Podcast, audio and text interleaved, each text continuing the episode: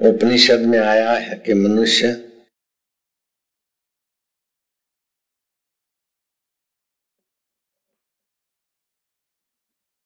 किसी भी परिस्थिति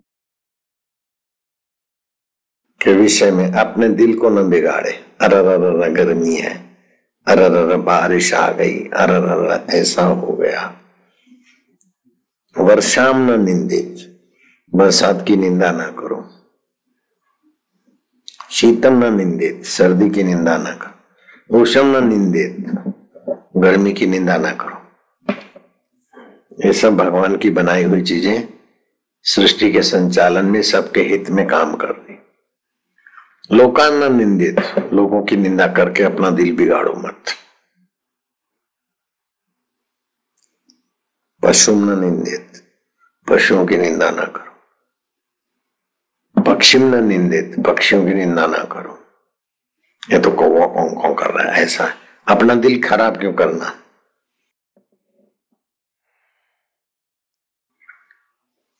मासम न भक्षित मांस भक्षण नहीं करो। सुरा न पीबेत। मांस और सुरा से बुद्धि भ्रष्ट हो जाती। तो गलतियाँ छोड़ दिया दोष को छोड़ दिया। तो निर्दोषता बाज़ार से लेने जाना नहीं पड़ता। निर्दोषता तो आत्मा का स्वभाव है। क्रोध आया, हम दोषी हो गए। क्रोध चला गया तो शांत। मोह आया तो हम मोही हो गए। मोह चला गया तो हम शांत। हमारा स्वभाव ईश्वर स्वभाव से मिलता है। हमारा स्वभाव सत स्वभाव परमात्मा से मिलता है और जगत का स्वभाव शरीर के स्वभाव से मिलता है। इसीलिए रामायण में बहुत ऊँची बात कही, शंकर सहज स्वरूप संभारा, अपना सहज स्वभाव, सहज स्वरूप की संभारी, लागी समाधि अखंड अपारा समाधिस्थ हो गए शांत। सती मायके जाना चाहती थी और शिव जी ने कहा, ये उचित नहीं है। लेकिन सती को ममता थी। मेरे जी जाजी आएँगे, मेरी बहनें आएँगी। शिव जी चुप ले लिया। अपने समाधि में चले गए। फिर सती को पता चला कि शिव जी का मना उचित था। मेरे पिताजी ने शिव जी को नीचा दिखाने के लिए यज्ञ किया है। यज्ञ तो उत्तम कर्म है, लेकिन द्वेषपूर्ण उत्तम कर्म भी अधम हो जाता है। द्वेष से कर रहे हैं। राग से और द्वेष से जो भी कर्म करते हैं, वो मलिन हो जाते किसी को नीचा दिखाने के लिए या अपना विशेषता दिखाने के लिए कर्म बंधन हो जाते हैं। लेकिन किसी का हित करने के लिए कर्म मुक्तिदायी हो जाते मैं ऐसे पिता की बेटी मुझे अगर कहेंगे, आओ दाक्षायणी दक्ष की पुत्री तो मैं तो क्या मुँह दिखाऊँगी? योगाग्नि से अपना शरीर छोड़कर नया शरीर धारण किया, सती में से पार्वती बनी।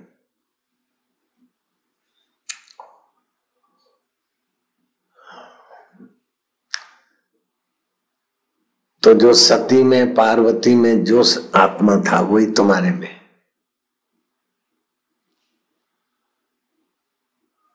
लेकिन हम अपनी आत्मा पर गंदी परतें स्वीकार कर लेते हैं। हमारे को कोई गलती बताता है तो हम बोलेंगे, ऐसा नहीं, ऐसा है, इसीलिए मैंने क्रोध किया। ऐसा नहीं, ऐसा इसीलिए मैं पैसा रखता हूँ। ऐसा नहीं, ऐसा है, इसीलिए मैंने इसको ऐसा। अपनी गलती, वासना और अहंकार के कारण अपनी गलती आदमी स्वीकारता नहीं है। तर्क दे देता है। ऐसा आदमी को उन्नत होना बहुत कठिन है। वासना और अहंकार के कारण छोटे मोटे लोग भी ऐसा था ऐसा था ऐसा था। अगर तटस्थ हो जाए व्यक्ति तो जो गलतियाँ निकाल नहीं सकता, उनको छोड़े, लेकिन जिन गलतियों को निकाल सकता है, उसको निकालने लग जाए। तो जो निकालने में कठिन थी, वो भी सरल हो जाएगी और निर्दोष हो जाएगा। अरे उठो, कब तक सो रहे हो दोपहर हो गई। बिल्कुल झूठी बात है। सुबह नींद में से उठा रहे, दोपहर तो हुई भी नहीं। तो आया तो बकवास हो गया ना। अरे कितने घंटे लगेंगे? देख देख के तो मेरा तो दिन पूरा हो गया। अब पाँच मिनट में दिन पूरा हुआ क्या? ये तो ऐसी है, मेरा तो सिर खा गई। सिर खा गई तो तू बोलती कैसे? तो ये फालतू बातें जो है जो आदत बिगड़ गई। काम खा झूठ बकना। वो सावधान रहे क्या ऐसे बंडल नहीं मारेंगे, ऐसा झूठ नहीं बकेंगे। अरे भाई, तू कब आएगा? युग बीत गए।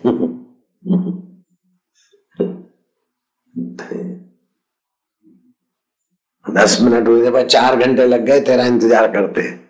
इस प्रकार की और भी तुम लोग तो खोज सकते हो। उसमें सावधान रहे।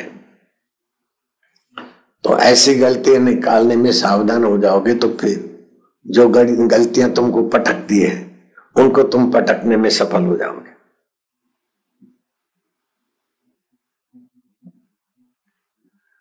पड़ोस में कोई ऐसी चंचला आई थी और नरेंद्र विवेकानंद नहीं बने देता उनकी नज़र गई। फिर सोचा कि वो उसको उसके रंग रूप फ़ैशन देखकर मेरे मन में तो बुरा विचार आ रहा है। अब नहीं देखूँगा। अगर देखा तो सजा दूँगा मन को बोला। तो फिर मन में तो जरा यूँ कर लिया। नीचे उतरे और आँखों में मिर्ची डाल दी। ले देखा तो नरेंद्र में से स्वामी विवेकानंद बन गए। हम गलतियों को पूछते हैं, गलतियों को पालते हैं तो गलतियाँ हमको नोच देती नहीं तो ईश्वर प्राप्ति कोई कठिन नहीं है। दुखी होने के लिए तो दुष्कर्म करने पड़ते हैं। लेकिन ईश्वर को पाने के लिए न दुष्कर्म की ज़रूरत रहती, न सत्कर्म की ज़रूरत रहती। सत्कर्म ईश्वर अपने आप कराते हैं और ईश्वर को पाने की इच्छा से दुष्कर्म निकालने की युक्ति मिल जाती है।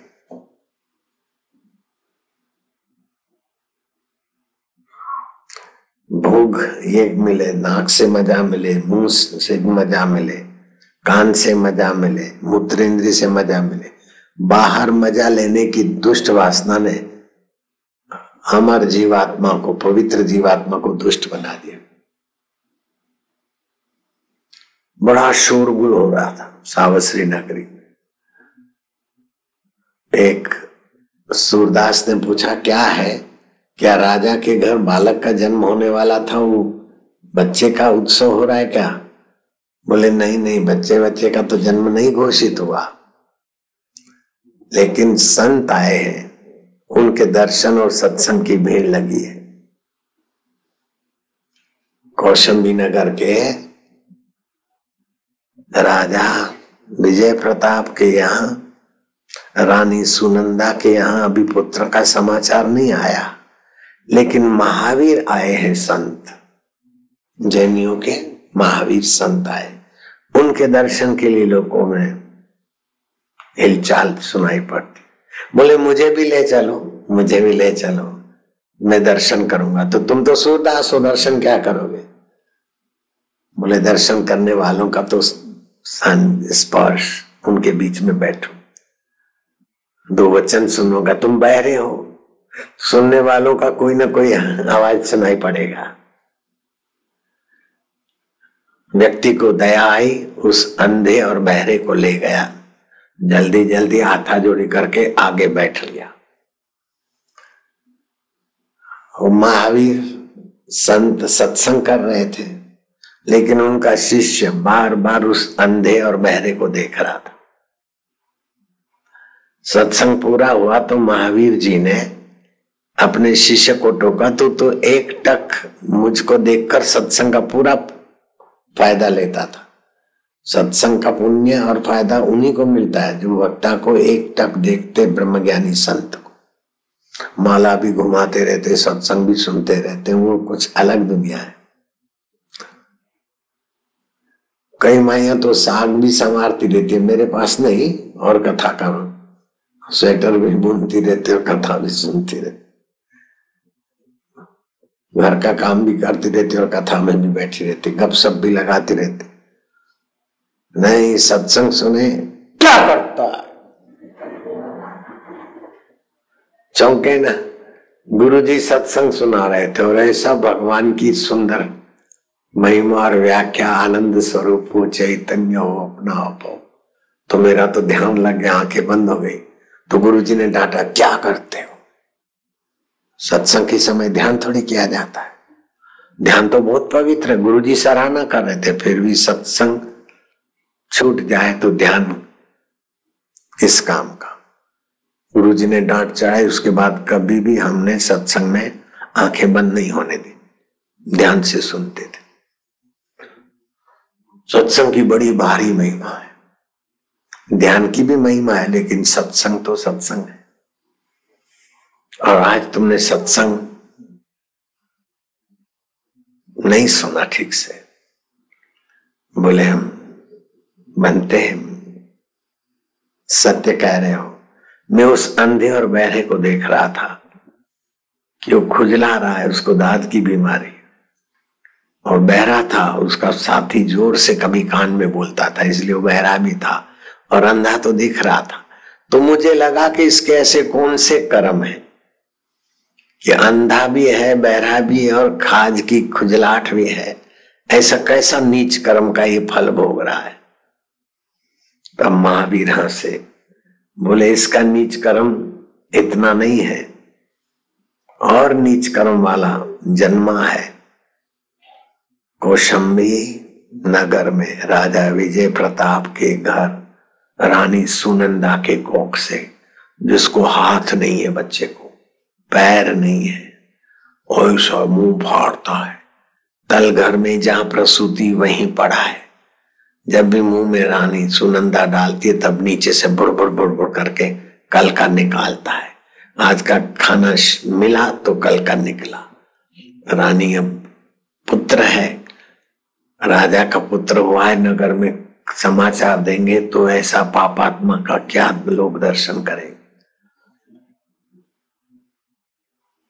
महावीर को प्रार्थना किया कि मुझे उस इजाज़त दो, मैं उसको देख के आऊँ। गया।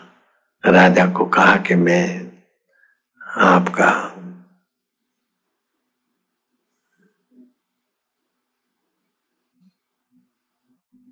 मकरहाश नाम का भयंकर बालक का दर्शन करना चाहता हूँ।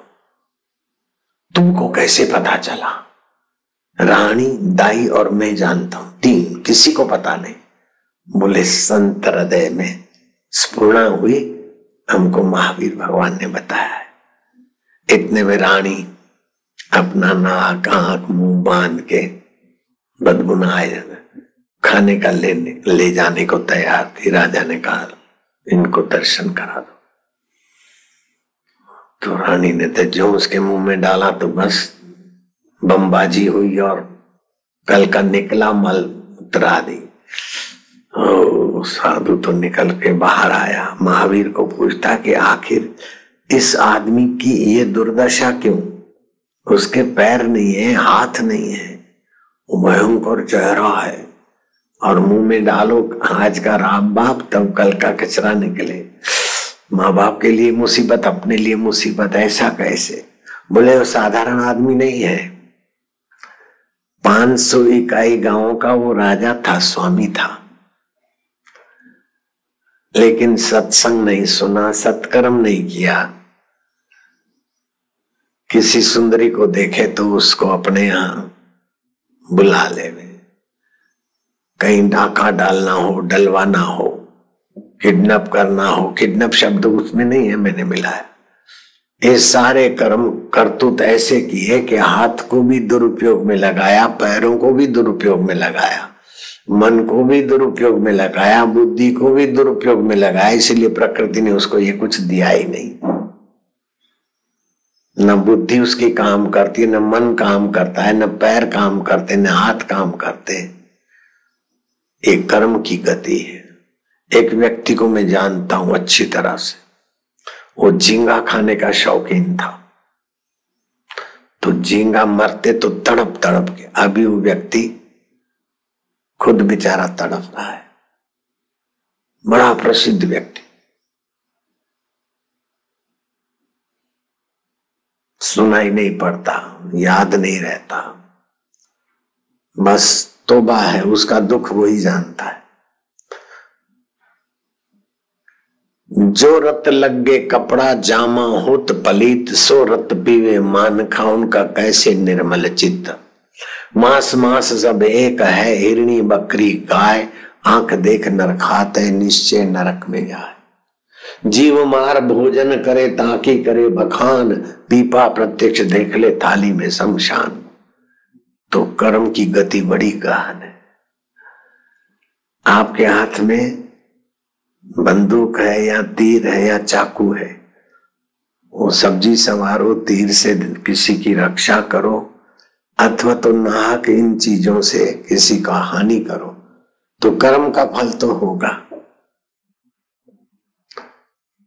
लक्ष्मण को राजस्थमा हो गया था। टीबी की बीमारी गुरु वशिष्ठ के चरणों में राम जी ने कहा कि मेरी सेवा करने वाले लक्ष्मण को ये भयंकर रोग किस पाप से हुआ है? बोले, मेघनाथ की गर्दन काटने के पाप से हुआ है। पुलस्त कुल का था, ब्राह्मण था। उसकी गर्दन और अब यहाँ गंगा तट पे जब करे, तब करे, तब रोग मिटेगा। जब राम जी की सेवा, राम जी का दर्शन और युद्ध के मैदान में शत्रु को मारने का कर्तव्य, फिर भी बोले, उसका प्रायश्चित करना पड़ेगा।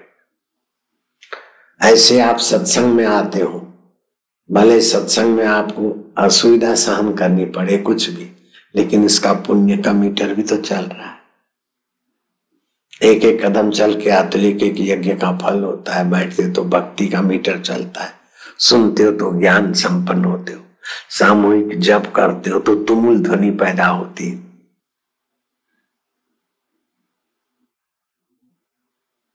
दुष्कर्म से अपने को बचाए। साधन भजन तो करते, लेकिन असाधन करने से साधन भजन का प्रभाव दब जाता है। शुभ कर्म भी करते और साथ में अशुभ भी करते आदत है। और फिर अपनी सफ़ाई मारते हुए इतना तो चलेगा, इतना तो करेंगे। तो छोटी छोटी गलती को, जिसको निकाल के फेंकने में आसानी है, उनको निकालो। तो फिर बड़ी बड़ी गलतियाँ निकालने में आप समर्थ हो जाओगे। निर्दोष होने से आपका मनोबल बढ़ेगा बुद्धि बल बढ़ेगा, संकल्प बल बढ़ेगा। जो चाहोगे वैसा पालोगे। भगवान को चाहो तो भगवान को भी पालो। और अभी जो दोष छुपे नहीं दिख रहे, वो भी दिखने लगेंगे। छोटे छोटे दोष उखाड़ो तो बड़े दोष उखाड़ने में सफल हो जाओगे। और जो, जिनका पता ही नहीं चलता और आदत बन गई, वो दोष भी दिखने लगेंगे, वो भी उखाड़ने लगेंगे। क्योंकि आपका आत्मा निर्दोष है। आपका असली स्वभाव निर्दोष है। इसीलिए दोषी से दोषी व्यक्ति को बोले, तुमने एक गलती की। पहले बोला, क्या करूँ? मेरी गलती नहीं, उसने ऐसा किया। क्योंकि गहराई में तुम्हारा आत्मा निर्दोष है, अकाल पुरुष निर्दोष है। दोष बुद्धि में है, मन में है, वासना में है, आवेग में है, अज्ञानता में है। और जब जब दुख होता है ना, तब समझो हम ईश्वर की करुणा, कृपा को नहीं जानते। दुख और तकलीफ़ देकर भी ईश्वर हमको सावधान करते, शुद्ध करते। सुख और सफलता देकर भी ईश्वर हमें आनंदित, आह्लादित करके अपने तक बुला रहे तो सुख मिले तो भी ईश्वर को धन्यवाद दे और दुख मिले तो भी ईश्वर को धन्यवाद दे।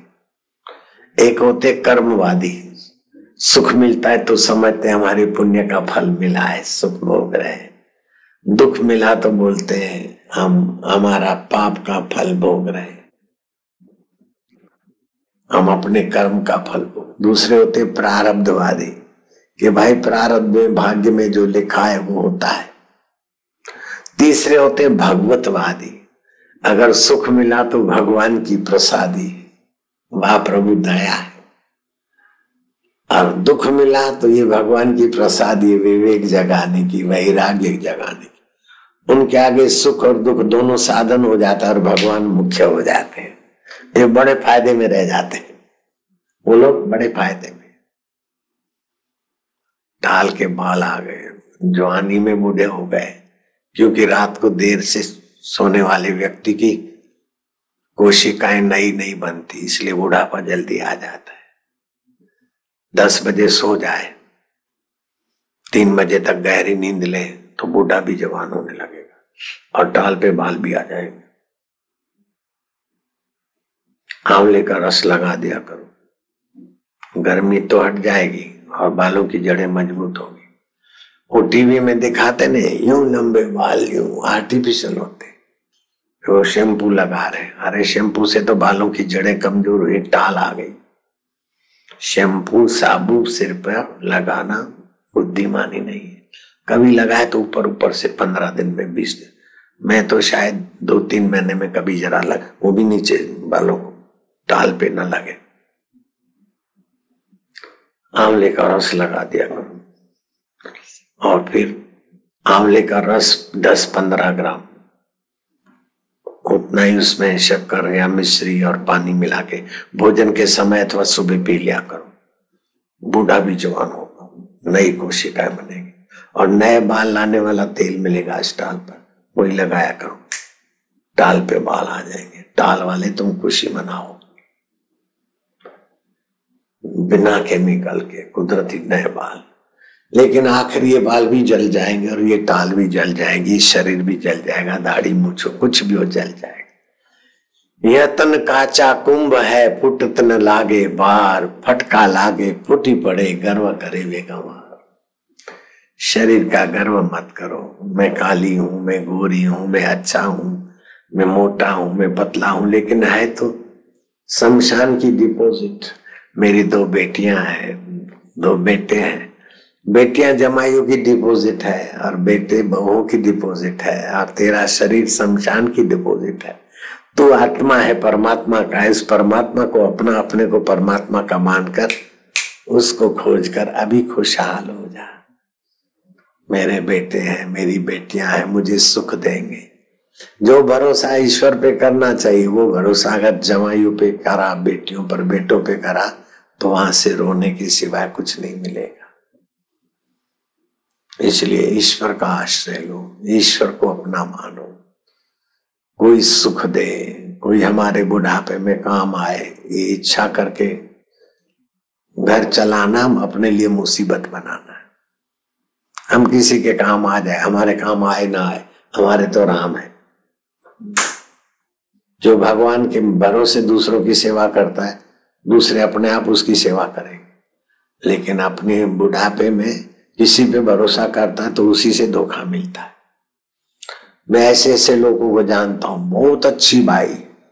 नाम भी उसका बहुत अच्छा है और उसका पति बीमार हो गया। सेवा भी करती थी, लेकिन आखिर मेरे को उसने लकड़ी के टुकड़े दिए। बोले, बाबा, आप समझ गए आप। मतलब आप इसको, मेरे पति को लकड़ियाँ मिल जाए समझ गए आप समझ गए? बहुत अच्छी थी और पति भी बड़ा दबंग बड़ी बड़ी डैमे बनाता ठेकेदार था। लेकिन पिए खाए, अपनी पत्नी होते हुए भी कहीं। तो उससे फिर एकाएक कोई बीमारी हो गई। शक्ति का हरास हो गया ज़्यादा। तो सारी कोशिकाएँ, जीवनी शक्ति दब हो गई। अब कोई उठावे तो उठे, बिठावे तो बैठे, खिलावे तो खाए गुस्सा करे बस। बहुत बड़ी पार्टी थी। डॉक्टरों ने बोला, कोई इलाज नहीं। मेरे पास आए, मैंने कुछ थोड़ा बहुत थोड़ा बहुत कुछ फ़ायदा हुआ, लेकिन कर्म की गति। आखिर कुटुंबी बोलते हैं कि बस, अब इनको, मैं ऐसा कह से, मैं तो जानता भी नहीं कि जल्दी कैसे मरे। मेरा काम नहीं है।